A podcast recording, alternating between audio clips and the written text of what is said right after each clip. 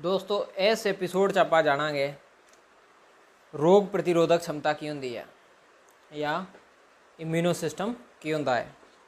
ਆਪਾਂ ਸਭ ਵੇਖਿਆ ਕੋਰੋਨਾ ਕਾਲ ਦੇ ਵਿੱਚ ਕਾਫੀ ਲੋਕਾਂ ਦੀਆਂ ਮੌਤਾਂ ਹੋਈਆਂ ਔਰ ਕਾਫੀ ਲੋਕਾਂ ਦੇ ਰੋਜ਼ਗਾਰ ਛਿਨੇ ਗਏ, ਕਾਫੀਆਂ ਨੂੰ ਘਰੇ ਰਹਿਣਾ ਪਿਆ।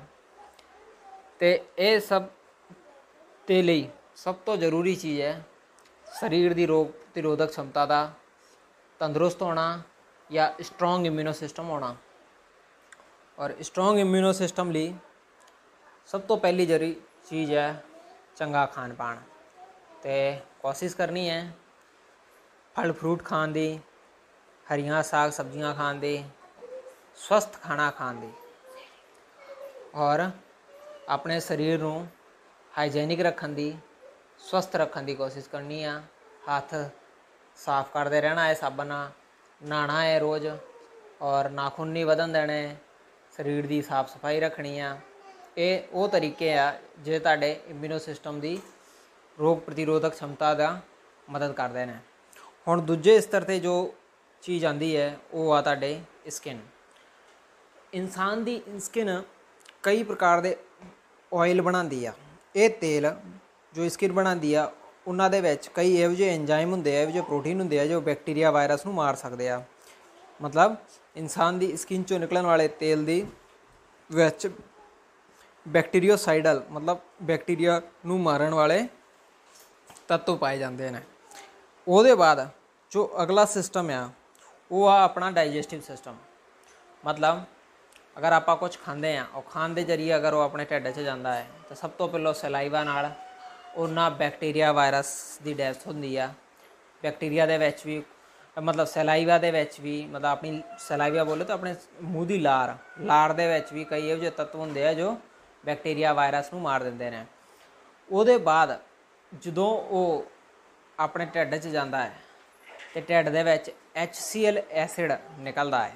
ਇਹ ਐਸਿਡ ਇਹ ਹਾਈਡਰੋਕਲੋਰਿਕ ਐਸਿਡ ਕਈ ਬੈਕਟੀਰੀਆ ਵਾਇਰਸਸ ਨੂੰ ਮਾਰ ਦਿੰਦਾ ਹੈ ਔਰ ਉਹਦੇ ਬਾਅਦ ਜੋ ਅਗਲਾ ਡਿਫੈਂਸ ਸਿਸਟਮ ਹੈ, ਉਹ ਆ ਆਪਣਾ ਬਲੱਡ ਦਾ। ਮਤਲਬ ਅਗਰ ਕਿਸੇ ਵੀ ਤਰੀਕੇ ਨਾਲ ਇੰਨਾ ਸਾਰੇ ਰਸਤਿਆਂ ਤੋਂ ਬਚਦੇ ਹੋਏ ਬੈਕਟੀਰੀਆ ਵਾਇਰਸ ਅਗਰ ਤੁਹਾਡੇ ਬਲੱਡ 'ਚ ਚਲੇ ਜਾਣ, ਫਿਰ ਉਹਦੇ ਨਾਲ ਡਾਇਰੈਕਟ ਇਮਿਊਨੋ ਸਿਸਟਮ ਡੀਲ ਕਰਦਾ ਹੈ। ਔਰ ਇਹਦੇ ਵਿੱਚ ਕਈ ਪ੍ਰਕਾਰ ਦੇ ਸਿਸਟਮ ਇਨਵੋਲਵ ਹੁੰਦੇ ਆ, ਜਿੱਦਾਂ ਕਿ ਵਾਈਟ ਬਲੱਡ ਸੈਲਸ ਜਿਹਦੇ ਵਿੱਚ ਆਉਂਦੇ ਆ ਆਪਣੇ B cells T cell natural killer cell ਔਰ ਕਈ ਪ੍ਰਕਾਰ ਦੇ ਐਂਟੀਬਾਡੀਜ਼ ਇੰਟਰਫੇਰੋਨਸ ਕਈ ਪ੍ਰਕਾਰ ਦੇ ਪ੍ਰੋਟੀਨਸ ਇਹ ਸਭ ਮਿਲ ਕੇ ਉਹ ਫੋਰਨ ਬੋਡੀ ਜੋ ਸਰੀਰ ਦੇ ਅੰਦਰ ਗਈ ਆ, ਚਾਹੇ ਉਹ ਬੈਕਟੀਰੀਆ ਹੋਵੇ ਵਾਇਰਸ ਹੋਵੇ ਫੰਗਸ ਹੋਵੇ ਕੁਝ ਵੀ ਹੋਵੇ, ਉਹਨੂੰ ਮਾਰਨ ਦਾ ਕੰਮ ਕਰਦੇ ਨੇ। ਹੁਣ ਆਪਾਂ ਇੱਕ ਇੱਕ ਚੀਜ਼ ਨੂੰ ਥੋੜਾ ਥੋੜਾ ਸਮਝਣ ਦੀ ਕੋਸ਼ਿਸ਼ ਕਰਦੇ ਹਾਂ। ਪੂਰਾ ਵਿਸਤਾਰ ਚ ਤੇ ਆਪਾਂ ਨਹੀਂ ਇਸ ਐਪੀਸੋਡ ਚ ਕਵਰ ਕਰ ਸਕਦੇ ਕਿਉਂਕਿ ਇਹ ਬਹੁਤ ਵੱਡਾ ਤੇ ਬਹੁਤ ਹੀ ਡੀਪ ਟੌਪਿਕ ਹੈ। ਪਰ ਆਪਾਂ ਇੰਨੀ ਜਾਣਕਾਰੀ ਜ਼ਰੂਰ ਲੈ ਸਕਦੇ ਹਾਂ ਕਿ ਤੁਸੀਂ ਸਮਝ ਸਕੋ ਕਿ ਇਮਿਊਨੋ ਸਿਸਟਮ ਕੰਮ ਕਿੱਦਾਂ ਕਰਦਾ ਹੈ। ਤਾਂ ਸਭ ਤੋਂ ਪਹਿਲਾਂ ਅਗਰ ਆਪਾਂ ਕੰਮ ਕਰੀ ਗੱਲ ਕਰੀਏ ਬੀਜ ਤੇ ਟੀ ਸੈਲ ਦੀ, ਤੇ ਬੀਜ ਤੇ ਟੀ ਸੈਲ ਦਰਅਸਲ ਮੈਮੋਰੀ ਸੈਲ ਹੁੰਦੇ ਆ। ਇਹਨਾਂ ਦਾ ਕੰਮ ਹੁੰਦਾ ਹੈ ਕਿ ਅਗਰ ਪਹਿਲੀ ਵਾਰ ਸਰੀਰ ਦੇ ਵਿੱਚ ਕੋਈ ਵੀ ਕੀਟਾਣੂ ਅੰਦਰ ਆ ਜਾਏ, ਮਤਲਬ ਕੋਈ ਵੀ ਬੈਕਟੀਰੀਆ ਵਾਇਰਸ ਅੰਦਰ ਆਏ, ਤੇ ਉਹਨੂੰ ਪਹਿਚਾਨ ਲੈਂਦੇ ਨੇ। ਅਗਰ ਦੁਬਾਰਾ ਉਹ ਬੈਕਟੀਰੀਆ ਵਾਇਰਸ ਆਪਣੇ ਸਰੀਰ 'ਚ ਫਿਰ ਆਂਦਾ ਹੈ ਤੇ ਇਹ ਬਿਲਕੁਲ ਯਾਦ ਰੱਖਦੇ ਨੇ ਕਿ ਪਿਛਲੀ ਵਾਰ ਵੀ ਆ ਬੈਕਟੀਰੀਆ ਵਾਇਰਸ ਆਇਆ ਸੀ ਤੇ ਇਹਨੂੰ ਬੈਕਟੀਰੀਆ ਵਾਇਰਸ ਨੂੰ ਮਾਰਨ ਲਈ ਆਪਾਂ ਨੇ ਕੀ ਤਿਆਰੀ ਕੀਤੀ ਸੀ? ਕਿਸ ਤਰ੍ਹਾਂ ਦੀਆਂ ਐਂਟੀਬਾਡੀਜ਼ ਬਣਾਈਆਂ ਸੀ?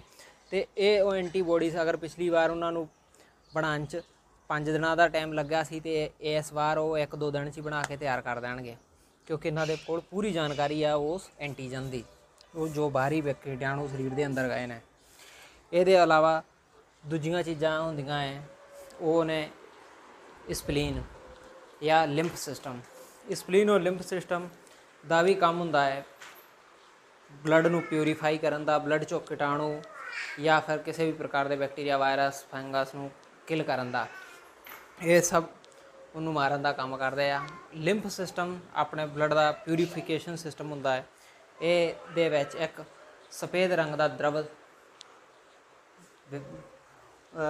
ਪ੍ਰਭਾਵਿਤ ਹੁੰਦਾ ਰਹਿੰਦਾ ਹੈ ਔਰ ਆ ਸਾਰੇ ਬੈਕਟੀਰੀਆ ਵਾਇਰਸ ਨੂੰ ਖੂਨ ਚੋਂ ਲੱਭ ਲੱਭ ਕੇ ਮਾਰਦਾ ਰਹਿੰਦਾ ਹੈ।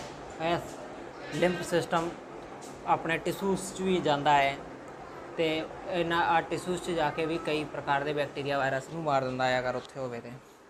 ਤੇ ਆਪਾਂ ਇਸ ਐਪੀਸੋਡ 'ਚ ਜਾਣਿਆ ਕਿ ਇਮਿਊਨੋ ਸਿਸਟਮ ਕੀ ਹੁੰਦਾ ਹੈ ਔਰ ਇਹ ਕਿੱਦਾਂ ਕੰਮ ਕਰਦਾ ਹੈ। ਆਪਾਂ ਇੱਕ ਵਾਰ ਹੋਰ ਜਾਣਨ ਦੀ ਕੋਸ਼ਿਸ਼ ਕਰਦੇ ਹਾਂ। ਇਮਿਊਨੋ ਸਿਸਟਮ ਜਾਂ ਰੋਗ ਪ੍ਰਤੀਰੋਧਕ ਛਮਤਾ ਸਰੀਰ ਦੀ ਉਹ ਛਮਤਾ ਹੁੰਦੀ ਹੈ ਜੋ ਕਿ ਬੈਕਟੀਰੀਆ, ਵਾਇਰਸ ਜਾਂ ਕਿਸੇ ਵੀ ਬਾਹਰੀ ਚੀਜ਼ ਨਾਲ ਲੜਦੀ ਆ ਔਰ ਆਪਣੇ ਸਰੀਰ ਚੋਂ ਉਹਨੂੰ ਕੱਢ ਦਿੰਦੀ ਆ ਕਿਸੇ ਵੀ ਤਰੀਕੇ ਨਾਲ, ਚਾਹੇ ਉਹਨੂੰ ਮਾਰ ਕੇ ਕੱਢੇ, ਚਾਹੇ ਕਿਦਾਂ ਵੀ ਕੱਢੇ। ਔਰ ਆਪਾਂ ਨੂੰ ਕਿਸੇ ਵੀ ਰੋਗ ਔਰ ਬਿਮਾਰੀ ਤੋਂ ਬਚਾਉਂਦੀ ਆ। ਫਿਰ ਮਿਲਦੇ ਆ ਅਗਲੀ ਕਿਸੇ ਕੜੀ 'ਚ, ਕਿਸੇ ਨਵੇਂ ਐਪੀਸੋਡ 'ਚ, ਕਿਸੇ ਨਵੀਂ ਜਾਣਕਾਰੀ ਨਾਲ। ਤਬ ਤੱਕ ਲਈ ਵਾਹਿਗੁਰੂ ਜੀ ਦਾ ਖਾਲਸਾ, ਵਾਹਿਗੁਰੂ ਜੀ ਦੀ ਫਤਿਹ।